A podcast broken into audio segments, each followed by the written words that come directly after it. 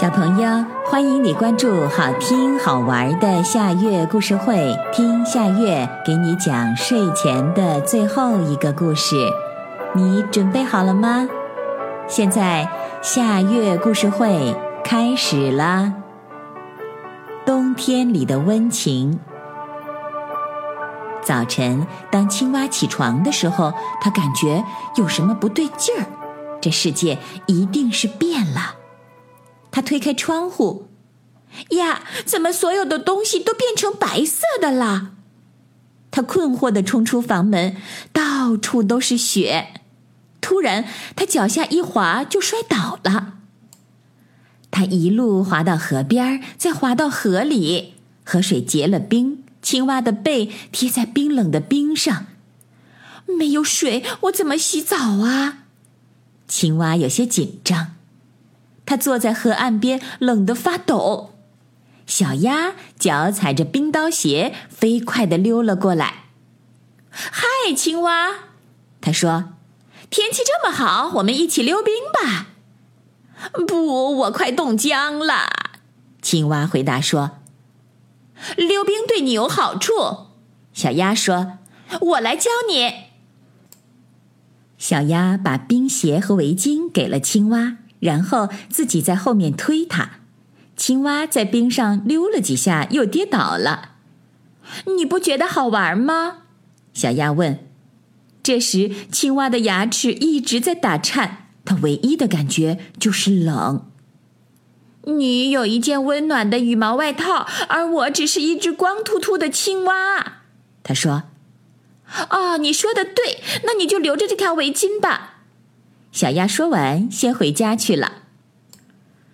过了一会儿，小猪背着一篓木材走过来。“你不冷吗？”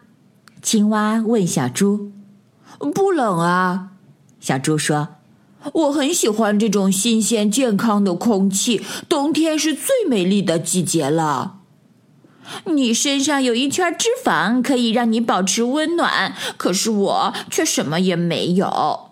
青蛙说：“可怜的青蛙。”小猪心想：“真希望能帮上他的忙。”一二一二，野兔正在雪地里跑步。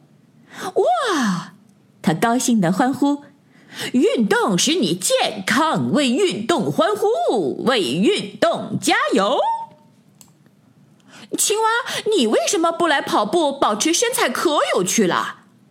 我冻坏了，青蛙说：“你有温暖的皮毛，可是我有什么呢？”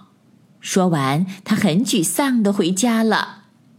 第二天，朋友们找他一起玩打雪仗的游戏，青蛙却还是提不起劲儿。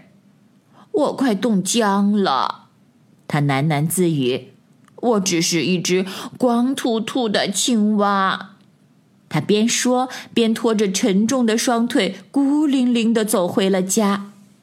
接下来，他整天整天的坐在锅炉旁边，梦想着春天和夏天。木材最后被他烧得一根儿也没有了。火熄灭了，青蛙走到外面去寻找新的木材，但是在雪地里一根木材也找不到。他走着走着迷路了，他太累了，于是，在雪地里躺下来。一片白茫茫的大地中间有一个小小的绿点儿，那就是光秃秃的青蛙。朋友们发现了他，我好冷，我们来帮你。野兔说。于是大家小心的把他抬回了家。野兔捡了一些木材，把火生起来。小猪熬了一碗有营养的汤，小鸭则在一边为青蛙打气。夜晚，野兔念一些关于春天和夏天很棒的故事给大家听。小猪一边听故事，一边为青蛙打一件变色的毛衣。青蛙享受着朋友们的关爱，真想整个冬天都能这么在床上度过。青蛙慢慢的康复，终于可以起床了。他穿着一件新毛衣，重新踏上雪地。怎样？野兔关心的问。很好，青蛙肯定的回答。漫长的冬天过去了，这天清晨，当青蛙张开眼睛，一道强烈的光线从窗外射进来，它立刻跳下床，飞快地冲了出去。太阳高挂在天空，整个世界都是青绿色的。哇！青蛙欢呼起来。当青蛙真好，我可以感受到阳光洒在我光溜溜的背上。朋友们看到青蛙如此兴奋，都很高兴，都认为如果没有青蛙，那可真是无法想象的事儿。小朋友，这个故事的名字是《冬天里的温情》，这也是今天的最后一个故事。现在到了该睡觉的时间，好好的睡一大觉，做个美梦。我们明天再见了，晚安。